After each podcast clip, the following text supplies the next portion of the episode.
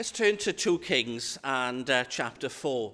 And uh, for three weeks now, we've been taking a look at Elisha, and uh, we're going to continue to do so on a Sunday to follow particularly the three miracles that we find in 2 Kings chapter 4 and chapter 5. There's a huge amount of detail given to us by the author about these three miracles. They stand out in detail compared to the other events that we read in the life of Elisha. So let's begin then eh, with uh, chapter 4, verses 1 to 7, and the story of Elisha and the widow. So we looked at this last Sunday night. Let's turn to it again this evening. So 2 Kings 4 and verse 1 A certain woman of the wives of the sons of the prophets cried out to Elisha, saying, Your servant, my husband, is dead, and you know that your servant feared the Lord. Now the creditor is coming to take my two sons to be his slaves. So Elisha said to her, What shall I do for you? Tell me, what do you have in the house? And she said, Your maidservant has nothing left at home but a jar of oil. So he said to her, Go, borrow vessels from everywhere, from all your neighbors, empty vessels, and make sure you have more than a few. And when you come into your house, you shall shut the door behind you and your sons. Then pour it into all those vessels and set aside the ones that are full.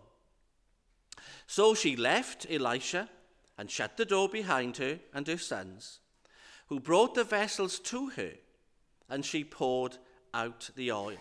And so it was, when the vessels were full, that she turned to her son and said, Bring me another. And he said to her, There is not another. And so the oil ceased. And she came back and told the man of God. And he said, Go, sell the oil and pay your debt, and you and your sons live on the rest. We're going to look at one phrase from the first verse. A certain woman of the wives of the sons of the prophet cried out to Elisha. Well, let's ask God then to help us as we turn to his word. Lord our God, we thank you that we can meet uh, here on a Sunday evening. We thank you for our service this morning and uh, for all that, that we saw and what we heard. And we thank you that we can meet again this evening to seek you, to hear your word again, to ask your blessing upon us. Lord, it may have been a busy day for us. And uh, Lord, we're so often tired at the end of a day. So we ask our God that you would help us to be alert to you, to hear your word, to be able to respond to it. Lord, we not only need to understand it, we need to know that you are, are speaking to us, and that, Lord, you then wish us to live our lives accordingly. So hear us then as we commend ourselves in Jesus' name. Amen. So you may remember why we are studying Elisha on a Sunday evening. Let me just remind you then that this is a time of crisis for the people of God. And uh, the crisis has been uh, gathering pace for some time.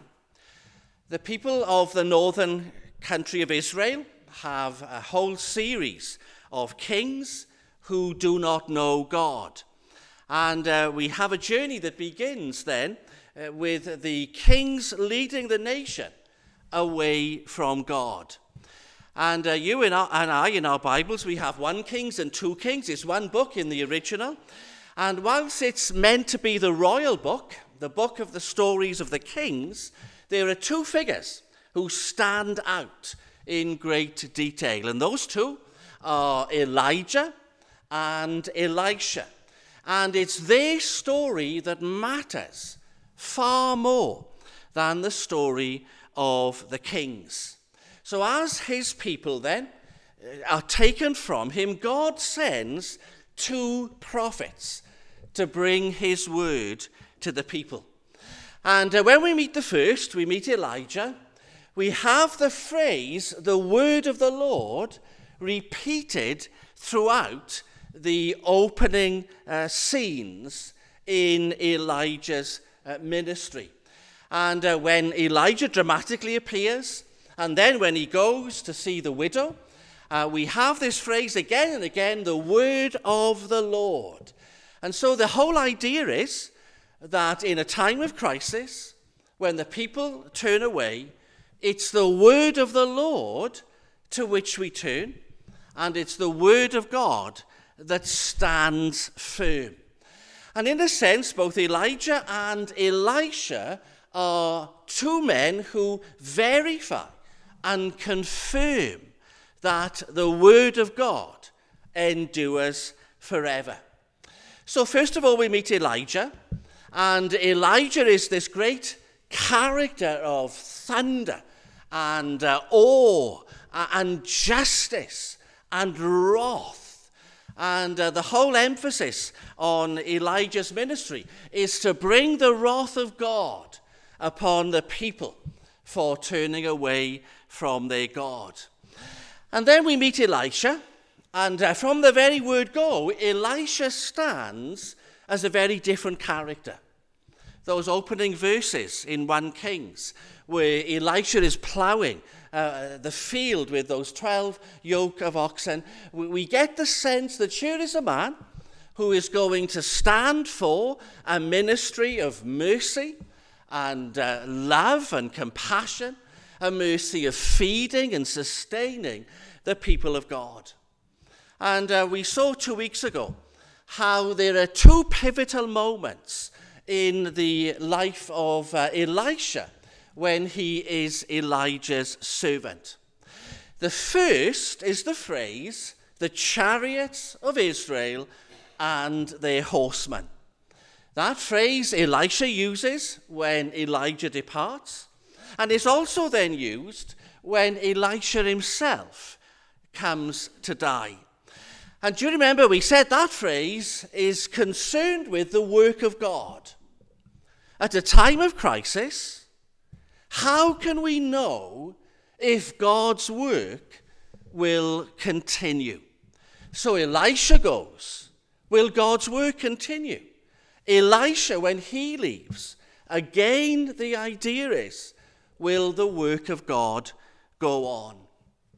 And then you got the second important detail, and uh, many of you will know it.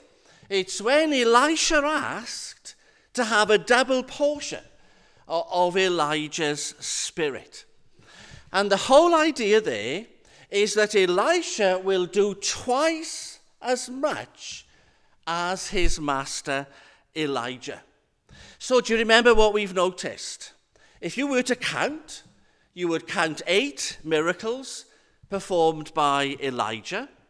You then find 16 that's attributed to Elisha. So he is doubling the effect of Elijah's ministry.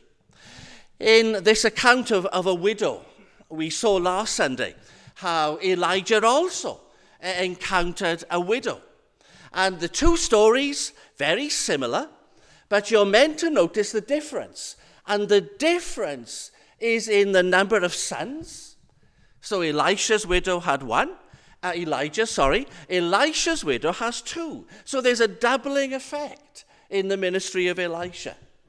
And then, as you look at the very last verse in uh, 2 Kings 4, when Elisha intervenes on behalf of this widow, she is able to do two things. She is able to settle her debts and she is able to live on the rest. There is a doubling effect in the ministry of Elisha.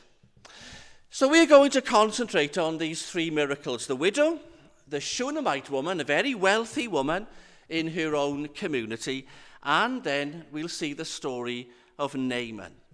And what I want us to do is this I want us to see that just like the days of Elijah and Elisha, we too are in a time of crisis. In our communities, it is a time of crisis for the people of God. So, what do we do in such a time of crisis? On a Sunday morning, we're trying to understand society and the way society has changed. Tonight, our object is slightly different. The church is in crisis. Not just you and I in this congregation, but many churches in many places, the national so called church, we are in a time of crisis. So, just like in Elijah's day and Elisha's day, we turn to the Word of God to find our help. And we need to see, first of all, what is it that we learn about God from the story of Elijah and Elisha? And then, what do we do? How do we respond to these days of crises? Well, let's turn to the first verse then of uh, 2 Kings chapter 4. And uh, that phrase there that we have uh, in the opening words, we read that the widow cried out to Elisha. Now, we've identified her. The tradition, do you remember, is that she is the wife of Obadiah. Obadiah, who was the prime minister uh, during the kingship of Ahab, Obadiah, who hid the prophets in the caves, 50 in one, 50 in another. The tradition is that Obadiah got into debt to feed the prophets as he hid them from the wrath of Ahab and from Jezebel. So this woman, she is in debt because of the faithfulness of her husband Obadiah. He seems to have borrowed very heavily from a certain rich man in the community. And then he dies, and so she is left with his debt. She is left without the ability to pay back the debt. And the sense in verse 1 is that she's just met with the creditor, the person from whom her husband borrowed the money. And the creditor has given her an ultimatum. Unless she can pay the debt soon, he will take both her sons into his service as payment of the debt. Now, she's a widow, and I don't think we will on a Sunday, but we may at some point uh, study the whole position of widowhood uh, in the Old Testament. And uh, even into the New Testament, we have a lot of detail in our Bibles about what it meant to be a widow and the weak and vulnerable position of widows in Jewish society. So she's right at the bottom of the, the pile. She is meant to be looked after and supported by society, but it doesn't seem that that is the case. Her only hope lies in her two sons. And if she was to lose both her sons, then she would be as good as dead. She'd have no support, she'd have no place, she'd have no future. She would be without hope. And so, what she does is she cries out to Elisha. Now, you may remember that we just briefly mentioned last Sunday that she is supposed to cry out to the king. The way Israeli society worked, the king would be available to hear the concerns of his people. And so, do you remember Solomon? Uh, he had those two women come up to him when they were in dispute about a child. And uh, we can see later on in this chapter that Elisha uh, asks the Shunammite woman, does she want him to intercede with the king? So the tradition is this you go to the king with your concerns. But she stands in contrast to that. The writer very deliberately is emphasizing what this widow does. She does not, in her crisis, call out to the king. Instead, what she does is she calls out to Elisha. She is uh, supplicating God Himself in her distress. And just think for a moment how many times in our Bibles we encounter the people of God in their distress calling out to God. So you may know now why we read from Exodus and uh, the second chapter, because you have exactly the same idea there.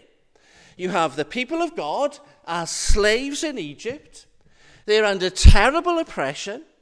And uh, in that state of oppression, they cry out to their God. And you've got some of the most amazing verses right there at the end of Exodus 2, because you have the name of God repeated, repeated, repeated. Uh, the God who hears, the God who remembers, the God who responds, the God who's the living God. He responds to the cries of his people. It's the same in the Psalms. And uh, you also see it in, in the ministry of Jesus. Some of you are very fond of those stories in the Gospels of fathers bringing their children uh, to Jesus. And it's exactly this idea. The people are recognizing Jesus as God, and they are acting in the same way as the Israelis did in, in uh, Egypt, as this widow does here, you come before God in your deep distress and you cry out to Him. So it's a theme throughout our Bibles. Now, in passing, let me just tell you something that I think we need to learn from this verse before we go on any further. She doesn't cry to the king, she cries to God. We are used as a church I don't mean us particularly, but in our country, we are used to the idea of crying out to the king when we are in distress. We still have the notion that we should appeal to government when the church is being badly affected. And I think one of the lessons from this story is the widow recognizes where her help comes from. And so I still think there's a tendency among us to unquestioningly say the church is suffering, society is changing, the church is being, in a sense, marginalized in society. Let's appeal to the king like we always have. It's very interesting here that this widow refuses that option and instead she turns to Elisha. So let's very quickly, what, let's see what we can learn from the fact that she cries out to Elisha. And uh, you're not surprised, are you, if I tell you that the word there, the word to cry out, is uh, the idea of deep distress this woman has no other options. And she turns to Elisha in her deep distress. And what she's very aware of is her need. And uh, the sense is this that she's been in this condition for some time, but it's worsening. And uh, the trigger seems to have been, if, if you get the sense of the language being used in verse 1, the trigger seems to be a recent encounter with a creditor. But this isn't a new problem. She's been like this for a while. And she comes to the point where her need is so great and her distress is so deep that she cries out to God. Now, it seems to me that we today can see the need to cry out to God. We can see the need to cry out to Him on behalf of our congregation. We can see the need to turn to God for our families and our loved ones. But we haven't reached the point that this widow is at. It seems to me that there's a difference between seeing the need and then feeling it so deeply that you cry out to God. So I uh, think every one of us here tonight would be willing to say, yes, we need to ask God to help us as a church. I'm sure all of us would say we see the need to be praying for our families. We all know, every one of us, that we have family members who are not Christians. And we could say to each other, we, yes, we, we should be praying for them. And we probably are in our homes. And we would also see the need to pray for society. We, we see it there. But this is a different order of things in verse 1. She's been praying, she's seen the need, she feels her situation. But then something happens to bring her to the point where she cries out to God. And I think, in a sense, that's the main lesson from this phrase, crying out to Elisha. You can see the need, you can be in distress, but so often it's only when something happens that we cry out to God from deep distress. And what I'm hoping is this I'm hoping that as we uh, follow Elisha together, we'll see as a congregation our need to cry out to God in deep distress because we see the need. We have loved ones who are without Christ. We have loved ones who are lost and dead in their sins. And we know it with our heads. And I don't know what it is we do, but we seem to be able to somehow lock that knowledge away and get on with things day to day. So we know that parents who are getting older and who are without Christ are just one breath away from meeting God. And we know it. And we know the same for our children and our grandchildren and our great grandchildren. It doesn't matter whom we, we are identifying. We know that they are without Christ, but still there seems to be something that prevents us from crying out to God in deep distress, feeling the need. And it's the same uh, as a congregation you know, we'll, we'll say to each other, won't we? Oh my gosh, we're getting older, we're getting fewer. Do you know, the age of the average age now is getting up into the 70s. Good gracious me, what's going to become of us? And we can say it to each other. But there's a difference between that and feeling the sense of urgency to cry out to God. It's almost as if we have to be touched personally before we cry out to God. I don't know why. It seems as if head knowledge of a need doesn't move us in the same way as a heart knowledge, as being personally affected. So I want us to think very hard. The need is there. The crying out to God also needs to be there and crying out on our own, crying out when we meet together, crying out to God that He would hear His people. Now, one of the things I think is also a lesson to learn is the fact that this widow has no doubts. Do you get a sense at all that she is saying to herself, Will Elisha help me? Perhaps Elisha has got a different agenda. Perhaps Elisha has more important things uh, on, on his mind. After all, he, he's God's man. uh, for the day in which we live. You know, he's dealing with kings and he's dealing with armies and, and, and he's all about battles. So he's not going to listen to me, one person, and my concerns and, and my little worries. Do you sense at all that that's how she thinks?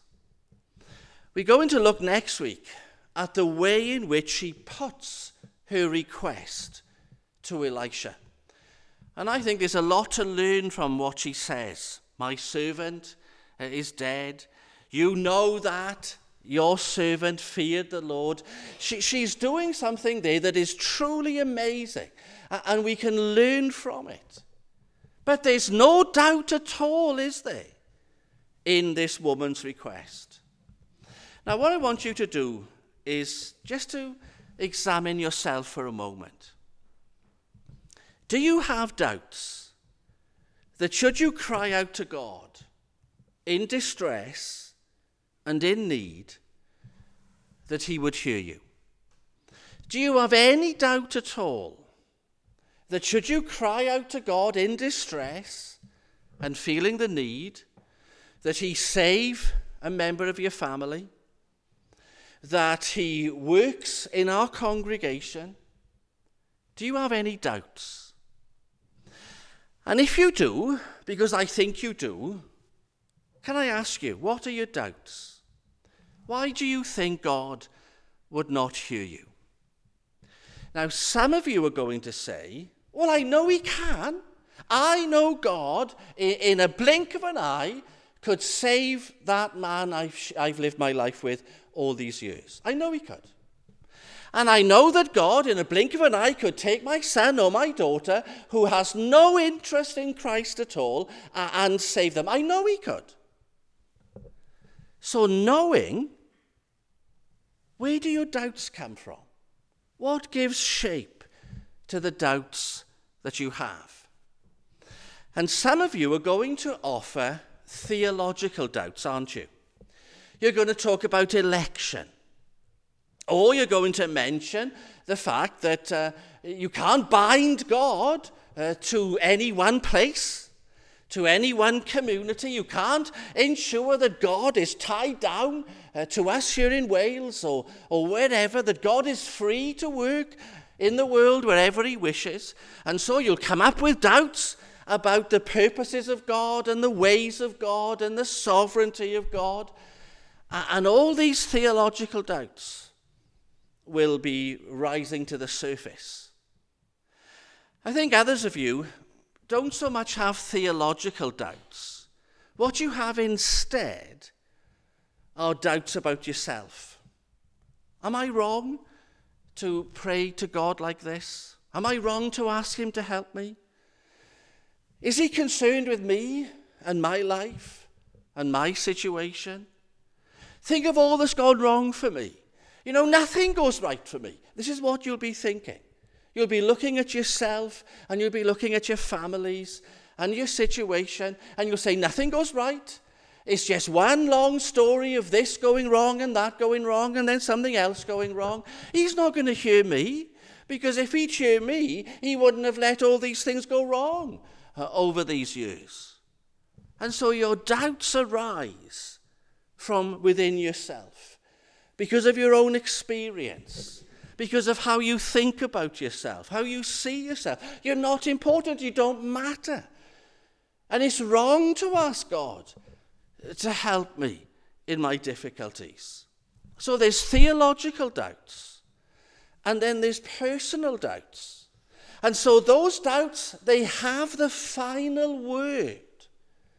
So that even when you do pray, there's those doubts swirling around in the back of your mind. And you almost say to God, Well, God, we'd like you to, but, but we understand if you don't. It's okay with us, God, if you don't, because we know that, that you're that kind of God who does what you please. And so we've got a way of asking God uh, and then taking it away, even as we speak to our God. Here is a widow who recognizes that her help can only come from God, so she doesn't turn to the king. And as she comes, she comes without doubts, without fears. And the great element of the story is the urgency and the deep need that motivates her to pray. And yes, I would say about her that she's only like this in a sense because she is personally affected. And there's something about that, isn't there? I don't know why, but it's when we are personally touched that we then seem to be able to cry out to God. So I want to urge us to cry out to God in the days in which we live. From a place of distress, from a sense of need. Let's pray, let's cry, let's bring our concerns to God. And as we do so, we'll remember the widow, we'll remember the Israelites, we'll remember the parents in the Gospels. Everyone who cries out to God is heard by God. And this is the great story of Elijah and Elisha. It is the God that we meet in a time of crisis. A God who searches out for people. A God who sends his prophets to widows, to those who didn't matter, to foreigners and strangers. A God who seeks you out, listens to your cries, answers your praise, and delivers you from all your troubles. Well, may God grant us then this crying out to him that we see here with the widow.